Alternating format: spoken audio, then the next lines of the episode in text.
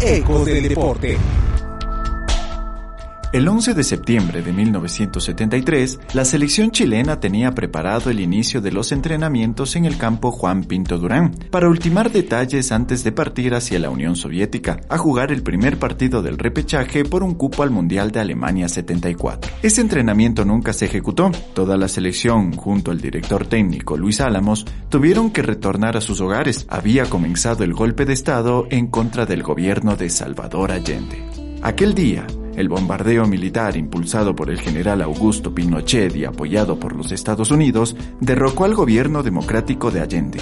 La Unidad Popular había ganado las elecciones de 1970, irrumpiendo en el tradicional bipartidismo chileno. Con un programa de reformas radicales y su proyecto de vía chilena al socialismo, se ganó el apoyo popular, pero también la enemistad de las grandes empresas multinacionales, la oligarquía chilena y los medios de comunicación conservadores. Finalmente, esto terminó desencadenando en la imposición de una dictadura sangrienta, que también inmiscuiría al fútbol.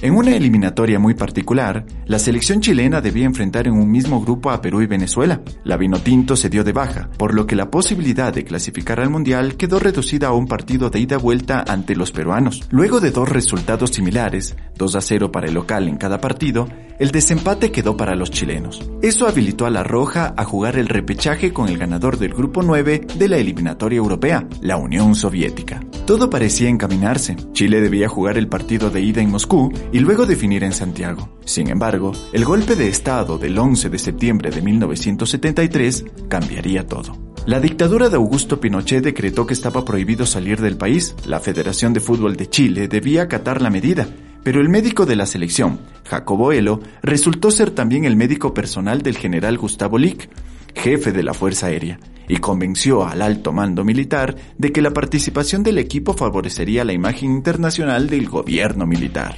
Con mucha atención viajaron los jugadores de la selección de Chile. Por un lado se decía que al llegar a la URSS serían tomados como rehenes para intercambiarlos por presos políticos.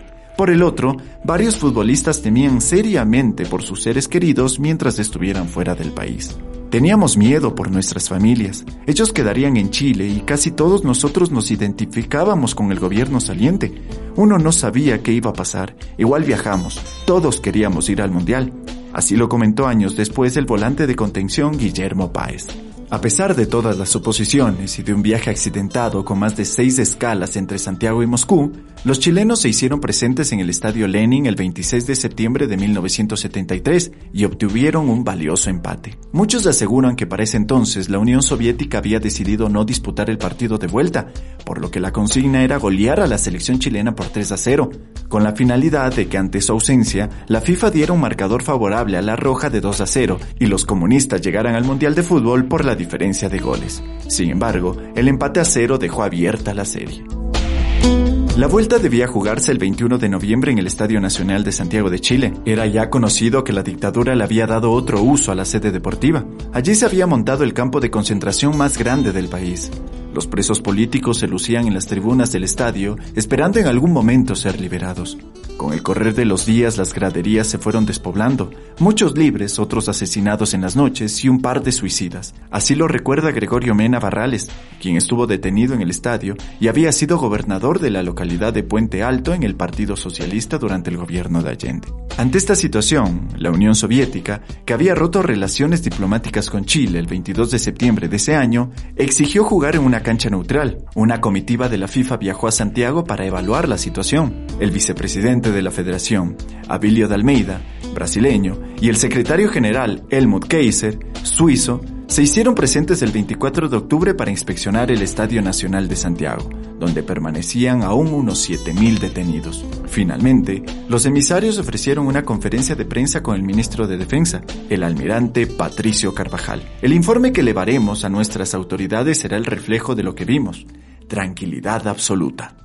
El emisario brasileño se permitió aconsejar a los militares golpistas, no se inquieten por la campaña periodística internacional contra Chile. A Brasil le sucedió lo mismo. Pronto va a pasar.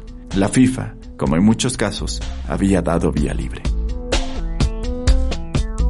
La Federación de Fútbol de la Unión Soviética respondió con un comunicado donde afirmaba que, por consideraciones morales, los deportistas soviéticos no pueden en este momento jugar en el Estadio de Santiago, salpicado por la sangre de los patriotas chilenos. La Unión Soviética hace una resuelta protesta y declara que en las actuales condiciones, cuando la FIFA, obrando contra los dictados del sentido común, permite que los reaccionarios chilenos le lleven de la mano tiene que negarse a participar en el partido de eliminación en suelo chileno y responsabiliza por el hecho a la administración de la FIFA. Los jugadores chilenos supieron la noticia la noche anterior al partido, pero el 21 de noviembre tuvieron que presentarse a jugar. A la hora señalada, el equipo local salió a la cancha, el árbitro también. Ante 18.000 espectadores, sacaron del medio y dando pases llegaron hasta el arco contrario. Nadie se había interpuesto en su camino, no había equipo rival. Francisco Valdés, sobre la línea, empujó la pelota dentro del arco ante los flashes de los fotógrafos. El partido terminó y Chile se había clasificado al Mundial de Alemania 1974 en uno de los días más tristes de la historia del fútbol.